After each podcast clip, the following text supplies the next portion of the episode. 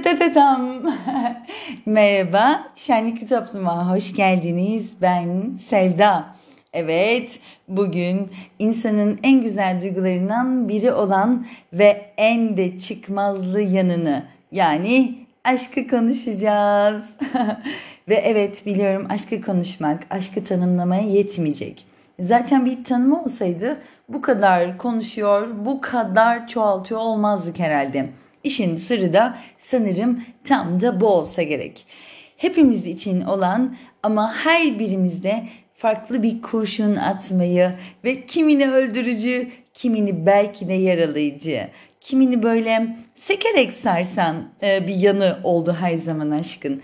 Tam da bu nedenle ben bugün burada aşkı tanımlamaya çalışmaktan öte onun bizim üzerimizdeki deli ataklarından, sarsıcı yön değiştirmelerinden, dipsiz kuyulara atışlarından, bulutlarda dans ettirişinden, akıttırdığı gözyaşlarından, Mecnun'a deldirdiği dağlardan ve bence hepimiz için en basit haliyle hani şu karnımızda kelebekler uçuşuyor hissiyle aşka biraz da olsa yaklaşmaya çalışacağım. Ee, öncelikle aşkın etimolojik kökeninden bahsetmeliyiz bence değil mi? Bahsedelim. Aşk sözcüğü ile ilgili birkaç farklı etimolojik tanımlama bulunmakta. Bunlardan ilki ise aşk sözcüğünün Farsça bir kelime olan aşekadan geliyor olması. Peki aşeka nedir?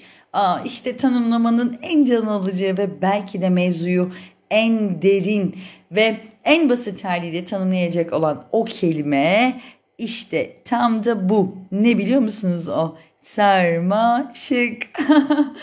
Öyle ki sarmaşıklar kuşattığı ağacın tüm besinine, suyuna, hayatına ortak olur. Hmm, tanıdık geldi değil mi size de bu? Bir süre ağaç bu ortaklıktan mutlu. Ama ve lakin zaman geçtikçe bu ortaklık ağacın hem kendini hem de sarmaşığı beslemesinde zorluk çekmeye başlayınca ölmesine sebep oluyor. Yani yani aşkın bir sevgi, aşk yani sarmaşığın ağaca yaptığını yapması ile tanımlanmakta. Sarmaşığın fazla sararak ki bu insanda da fazla sevgi gibi düşünülebilir. Bu ağacın suyunu, havasını, toprağını kurutuyor. Ki bu insanda da tam olarak bu fazla sevgi dediğimiz bir yere doğru uzanıyor. Ki bu tanımlamayı bence özel açalım az sonra yapalım bunu. Tamam? İşte bu fazla sevgi ağacı da sarmaşığı da yok ediyor. Bu tanımlamanın içinde gizlice yerleşmiş bir şey daha var bence. Sarmaşık ağacın ilgisini tümüyle kendine topluyor.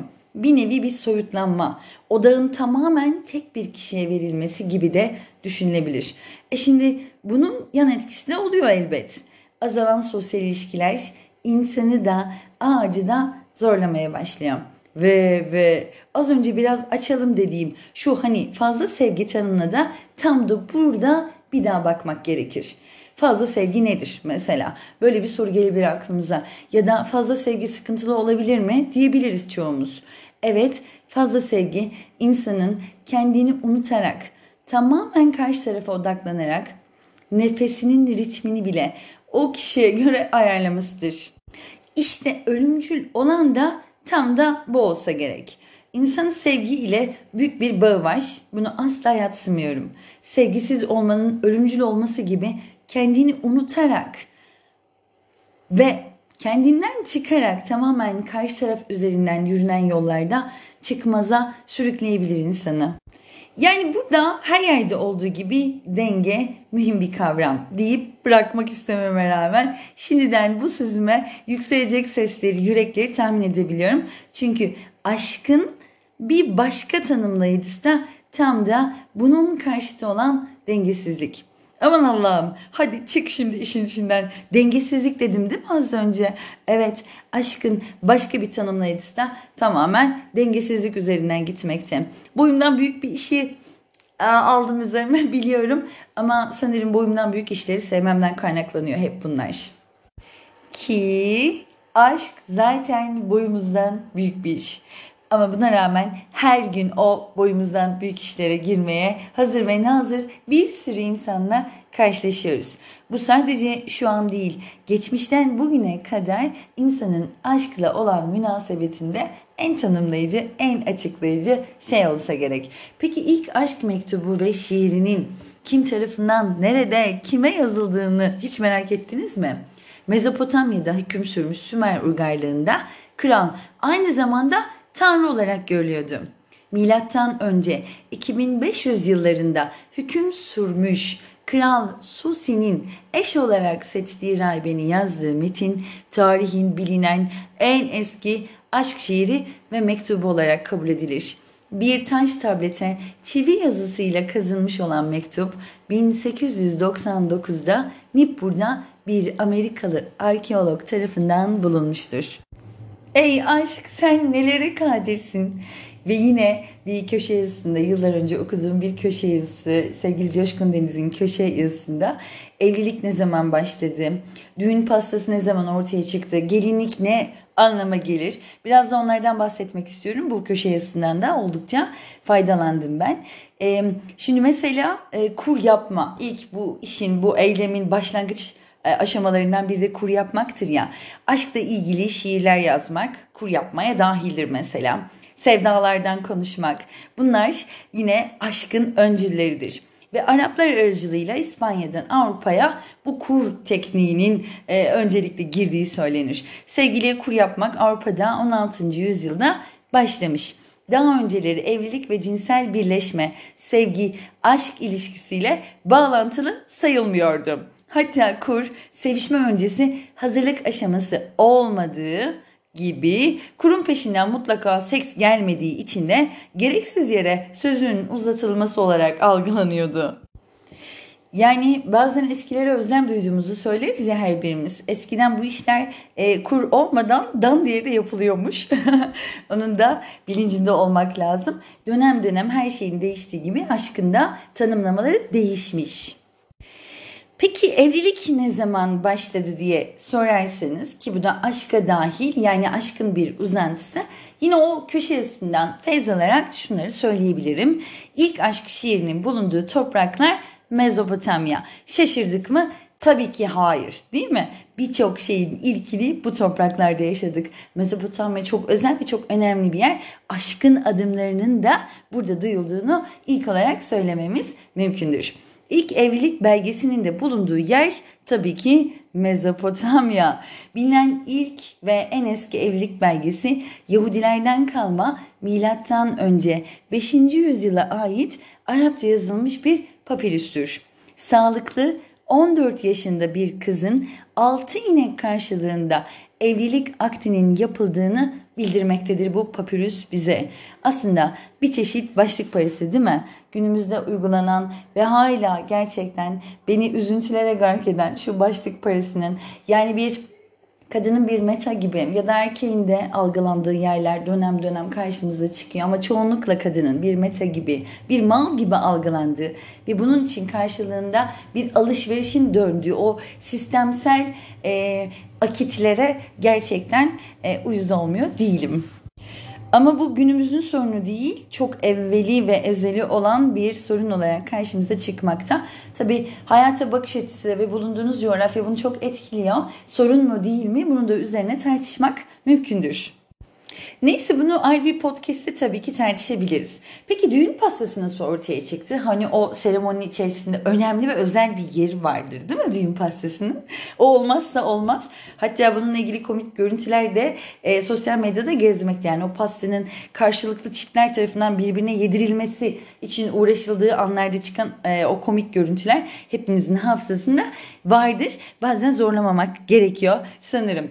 E, düğün pastası da 1600 yıllarda küçük pastalar ve kekler düğünde üst üste yığılırmış. E, bu ve bu yığıntı ne kadar yüksek görünürse o kadar da şaşalı bir düğün yapılmış olurmuş ve bu övgüye e, layık görülürmüş.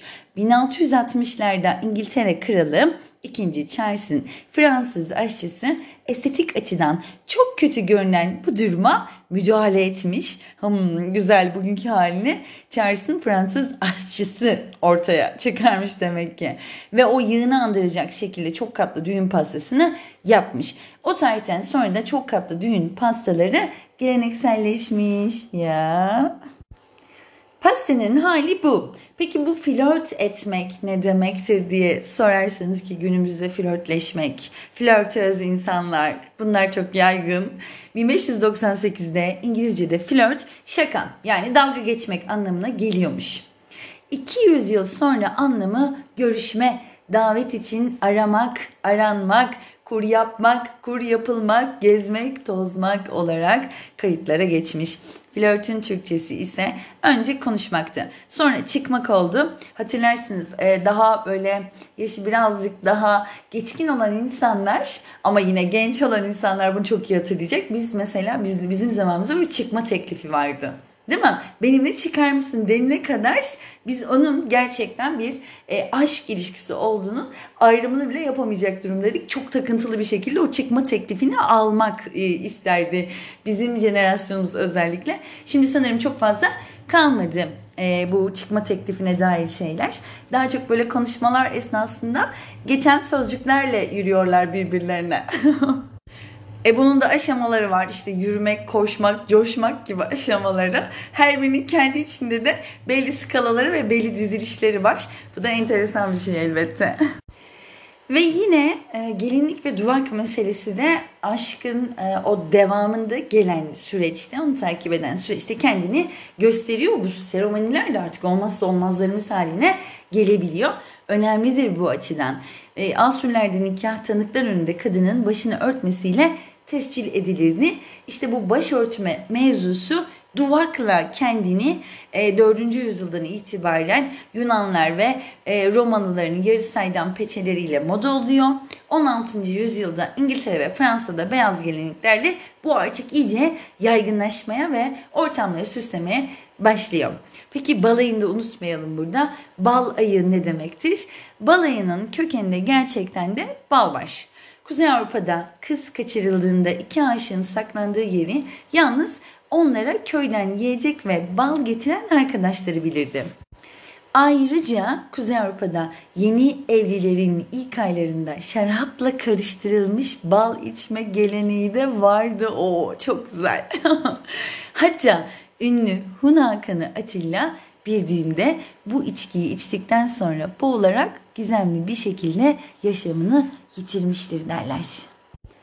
Fazla bal ve fazla balayı sıkıntılara sebep olabiliyor sanırım. Peki alyans nereden geliyor? Bunun devamı da tabii ki bunu unutamayız. Yunanlar milattan önce 3. yüzyılda sol elde yüzük parmağı diye adlandırılan parmaktan geçip böyle kalbe kalbe ulaşan bir damar olduğunu öne sürdüler. Bak sen bu damara da aşk damarı dediler. Tabii ki başka ne denebilirdi? Günümüzde böyle bir damarın olmadığı kanıtlandı.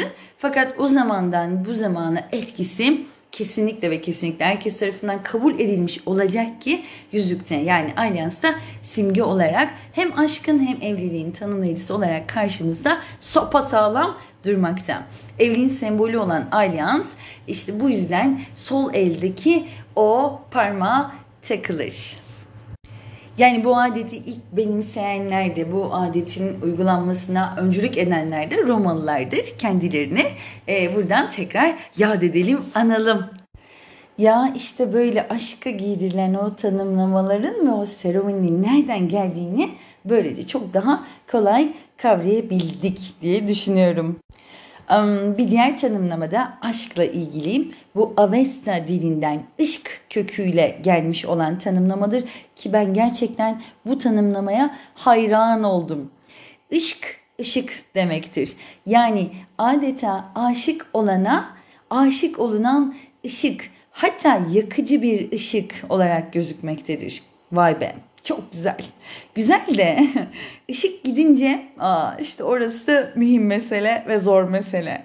E, aşkın ütopik bir yanı olduğu kadar gerçekliğini de böyle deli bal kıvamında hissettirişi de bendeki tanımlamalardan bir tanesi. Bu ışık tanımlaması da gerçekten benim çok sevdiğim bir tanımlama. Tasavvuf içerisinde de kullanılır. Işık e, önemli ve özel bir tanımlamadır benim için. Bunun üzerine bir başka podcast'te tekrar durmak isterim ama o deli bal kıvamı da bendeki tanımlamalardan bir tanesi. O da bir yerde dursun. Yani aşka dair tanımlamalar bitmez ama şöyle bir sıralarsak o bir afrodizyak, o bir gözü karalık, o bir cesaret, o bir libido, o bir ilham, o bir harikalar diyarı, o bir kurşun, o bir hipnoz, o bir fikirsel saplantı, o derin bir özveri, o hadi gel de şu DNA'ları birleştirelim hali, o bir çat kapı hali. İşte işte tüm bunlar çerçevesinde ki bence aşk çerçeve dışı bir şey ama zor olanı seçtim ya hani bugün. Neylersin yani yapacağız bu tanımlamayı uğraşacağız en azından ve bugün aşkın vazgeçilmez bir duygu olduğunu düşünenler kadar aşkın bir hastalık olduğunu düşünenlerin de sayısı oldukça fazla. Aşk sırlı bir yol gibi önümüzde uzanır ve biz insanlığı da bu sırrı ortak etmeye tahrikkar bir duruş sergiler. Çoğumuzda da bu tahriye karşı koyamayan bir taraf vardır. En azından hayatımızın en debdebeli hani şu adına ergen olmak falan dedikleri dönemlerde bu duyguya, bu tahriye oldukça açığızdır. Yani aşk tüm bu sırlarla bizi aşan bir iradeyi ortaya koyar. İşte o bizi aşan iradeyi ortaya koyan gelmiş geçmiş çok çok ama çok değerli aşklar var tabii ki. Helene Paris buna bir örnektir. E bundan da bahsedeceğim bir başka podcast'te. Ama bugün Frida Kahlo ve Diego'nun aşkından bahsetmek istiyorum. Daha doğrusu Frida'nın Diego'ya duyduğu o amansız aşktan. Onun tanımlamasıyla isterseniz bu aşka bir bakmış olalım. Senin çirkin olduğunu söyleyen annemden nefret ettim. Sana benim gibi bakamayan herkesten. Senin güzelliğini görememelerini anlayamadım hiç.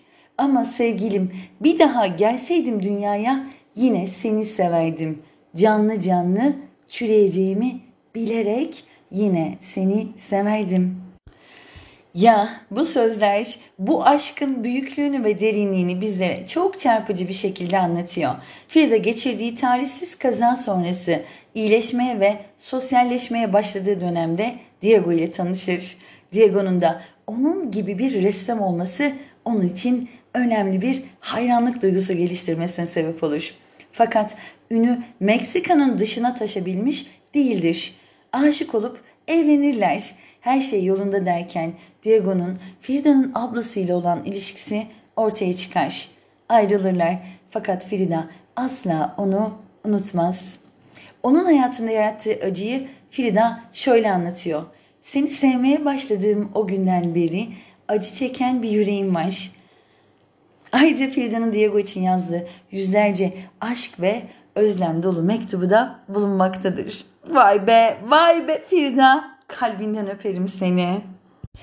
Belki içinizden bazıları diyecektir ki yani Frida kendisini bu kadar iplemeyen, sağlamayan günümüz deyimleriyle bir adama aşık olduysa bu Frida'nın Frida'nın sorunu. Evet kesinlikle bu tamamen Frida ile ilgili bir şey. Aşık olmak Frida'nın e, ve kendine ait o dünyanın bir işlemcisi gibi işlemiştir. O yüzden bunu Diego ile değil de Frida, ile denk tutmak kesinlikle anlamlı olacaktır. Frida özel bir kadın. Gerçekten çok özel bir kadın. Neyse uzun konuşunca böyle oluyor. Frida'ya Frido diyebiliyorum. Diego ile birleştirdim onları. Bence çok mantıklıydı. Lütfen gerçekten. E, şimdi felsefe kısmına bakacağım biraz da. Aşkın felsefik yönü. E, onlar nasıl bakmışlar aşka? Bir oradan da yürüyelim istiyorum ama e, şöyle bir tanımlama yapmak istemiyorum. Yani felsefeye göre aşk şudur. Onlar da böyle bir tanımlama yapmak istememişler. İşin özünde bu bir yol. O yola dair bir takım açılımlar sunmaya çalışmışlar. Ben de burada aynı şeyi yapmaya çalışıyorum. Neyse uzatmayayım. Schopenhauer'a göre cinselliğin varlık sebebi üreyerek türümüzün devamını sağlamaktır. Yani Schopenhauer'a göre aşk cinsellikle aynı şeylerdir. E, Schopenhauer'a kızmışlığım olsa da evet burada yakın bir duruştayız diyebilirim. Eee ve der ki aşkta ve evlilikte maksat üretilen çocuktur. Yani meme, kalça bunun için önemlidir der. Günümüz dünyasında da memenin ve kalçanın bu kadar önde olması hatta böyle sosyal medyadan gözümüze gözümüze sokulması da sanırım e, aşkın o tuhaf hallerinden birinin çağrışımını yapması adına kullanıyor olması olabilir değil mi? Ayrıca ekler bu tanımların yanına Schopenhauer der ki insanlar kendinde olmayan özelliklerde insanları ister. Çünkü gelecek nesil daha iyi olsun diye bunu talep ederler. Vay be. Ay çok sevdiğim tanımlamalardan birini yapmış Lacan. Lacan'a göre cinsel ilişki yoktur. Cinsel ilişkide bir ötekinin varlığı vardır. Uhu! Ben kitabımda da bundan çok bahsettim. E, bu benim için önemli bir tanımlama. Ben kitapta yazdıktan sonra bu tanımlamayla karşılaştım. Bu da şahane oldu. Yani benim aklımdakiyle, aklımdaki ile Lacan'ın aklındakinin örtüşmesi şahane bir histi gerçekten. E, cinsellik birleştirmezler ayırır aslında der Lacan. Öteki aracılığıyla kendinle bir ilişki kurma durumudur aslında cinsellikler. Şahane. Üzerinde çok ama çok düşürmesi gerekiyor. Bence durdurun ve biraz düşünün. Ay yine çok sevdiğim, of coştuğum bir tanımlama var. Kim yapmış bunu? Tabii ki Freud amcamız. Ne demiş? Cinsellikte dört kişi vardır. Ben, sen, senin seviştiğim ben, sen, benim seviştiğim sen. Ya çok iyi değil mi? ay ay ay Freud amca durmamış ve yine benim gerçekten şahane bulduğum, üzerine düşündüğüm, böyle böyle kafaları yediğim çok özel bir çift söz söylemiş. O da demiş ki çift üç kişiden oluşur. Ben, sen ve toplum. Alkış Freud'a. Seviyoruz seni Freud. Evet. Sana da baş kaldırdığımız yerler var ama genel olarak gerçekten şahane şeyler söylemişsin. Bak bak bak Sartre ne demiş? Cehennem başkalarıdır. Vay be o da başka bir tanımlama getirmiş. Sonra demiş ki seks güç istenci içindir. Vay vay vay. Sonra demiş ki insan denen şey tam bir muamma. Hepimizin içinde sevgi, şefkat e, ve bunları olduğu kadar bunların varlığı kadar öfke, kibir, kin de var. Evet aslında aşkın tanımlama içerisinde güzel bir tanımlama. Aşkla bağlantılı gözükmüyor olsa bile aslında tam da aşkın orta yerine düşürülmüş bir bomba gibidir bu sözler. Ya Jung'tandaki benim en sevdiğim, açık ara en sevdiğim şahsiyetlerden biridir Eric Fromm Jung. Çok seviyorum kendilerini gerçekten. Onlardan da birkaç bir şey söylemek isterdim ama bunu çok daha çekici bir podcast bölümüne saklamayı tercih ediyorum şimdilik. Bence takipte kalmanız hmm, güzel olabilir. Ya işte böyle aşka dair hem felsefeden hem bilimden hem günümüzden hem geçmişimizden bir takım atıflarla ve bakış açılarıyla aşka dair o yolu birazcık tanımlamaya çalıştık. En başında söylediğim gibi bunu tanımlamak mümkün değil elbette. Sadece birazcık daha yolları açmaya çalıştık. Ve aşk deyince benim aklıma Özdemir Asaf da gelir. Rıfat Ilgaz da gelir. Metin Altıok da gelir. Nazım da gelir. Çok değer verdiğim, çok sevdiğim e, şairlerdir. Özdemir Asaf'ın Aşk adlı bir şiirini burada küçücük ama küçücük okuyup bırakmak isterim. Özdemir Asaf çok güzel yazmış. Teşekkür ediyorum ona. Sen kocaman çöllerde bir kalabalık gibisin. Kocaman denizlerde ender bir balık gibisin. Bir ısıtır, bir üşütür, bir ağlatır, bir güldürür. Sen hem bir hastalık hem de sağlık gibisin. Ya işte sabahtan beri anlatmaya çalıştığım şeyi şu dört satırda Özdemir Asap ne kadar güzel de anlatmış ve tanımlamış. Sen hem bir hastalık hem de sağlık gibisin. İşte aşk tam da budur. Evet bu tanımlamadan sonra bir de aklıma Yıldız Silbe geliyor. Çünkü Yıldız benim için gerçekten bir yıldız. Ya evet yani Yıldız Silbe'den bahsediyorum. Onun o deli, o vahşi, o muhatapsız muhataplıklarına deli oluyorum gerçekten ve benim gözümde onu bir yıldız yapıyor. E, deli kadınlara bayılıyorum. Şahane buluyorum kendisini. Gerçekten şahane buluyorum. Ve onun o e, albenisi yüksek ve e, zeka kokan o e, sözlerini de gerçekten muhatapsızlık ve aynı zamanda çok ciddi bir muhatap olarak görüyorum. Yani çok anlamlı bulurum gerçekten. Şarkı sözlerini de çok anlamlı bulurum. Mesela ne der? Vazgeçtim yana yana. İşte yandırır, yaktırır, alev alev yaktırır hem de. Ee, sen kafam kadar güzel değilsin der mesela bir sözünde de. Bu da şahanedir. Aşka da bu atfı yapabiliriz. Sen kafam kadar güzel değilsin diyebiliriz. Ee, seni seven kalbim sana deli oluyor anlasana. Yani bunlar şu an Yıldız'la ilgili aklıma gelenler. Daha nice nice şey söylenebilir Yıldız'la ilgili. Onun o deliliğe atfettiği o güzellik içerisinde ben yürümeye e, razıyım ve keyif alıyorum gerçekten Yıldız'ın o deliliğinden. E, ve bu sözler de o deliliğin içerisindeki o karmanın yarattığı şahane sözler. Onları da vurgulamadan geçemedim. Ve işte işte işte bence bu ülkede aşka dair söylenmiş, yazılmış, film olmuş, efsaneleşmiş nice güzel aşk vurgusu duyulmuş. Yani bu ülke, bu topraklar ve civarımız aşkın doğduğu yerler. Çünkü this is Mezopotamya. Yani bunun üzerine başka bir şey söylemeye de çok da hacet yoktur herhalde. Ve son olarak e, benim bir kitabım var. Adı Ses. Daha önce bahsetmişimdir ya da etmemişimdir. E, bilmiyorum. E, bu kitapta da ben aşka dair bir takım vurgular yapmaya çalıştım. Tanımlamalar haricinde bende olan duyguyu dışa vurmaya çalıştım. Yazmak zaten böyle bir şey. Orada da çok bahsettim. E, gerçekten bu, bu duygunun bizdeki etkisi ve bu etkinin bizdeki yaratım gücünü biraz anlatmaya çalıştım. Anlatabildiysem ne şahane olmuştur diyorum. Orada da ben hep şundan bahsettim e, kitap içinde de. Bendeki tanımı çünkü bendeki en yakın tanımı bu. En son bu kendi tanımımla bitirmeyi uygun gördüm sanırım. İnsanın kendini hatırlamaya en ama en yaklaştığı e, duygulardan bir tanesi aşk.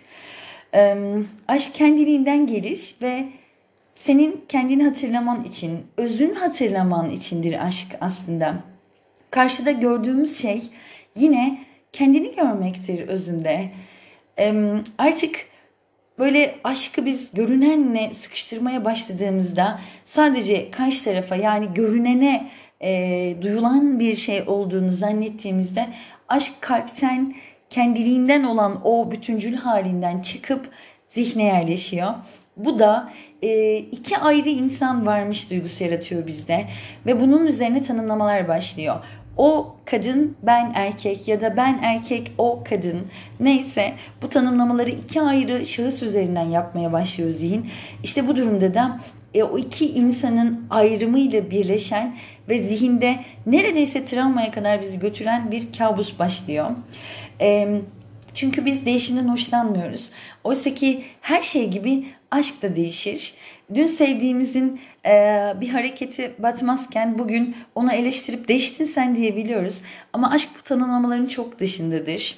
E, her şey gibi az önce söylediğim üzere aşk da değişecektir. Aşık olduğun zamanları hatırla lütfen. Sen değişmedin mi? Uykuların değişmedi mi? Yeme düzenin değişmedi mi? Gülümsemen değişmedi mi? Umutların her şey değişmedi mi? Her şey farklı olmadı mı?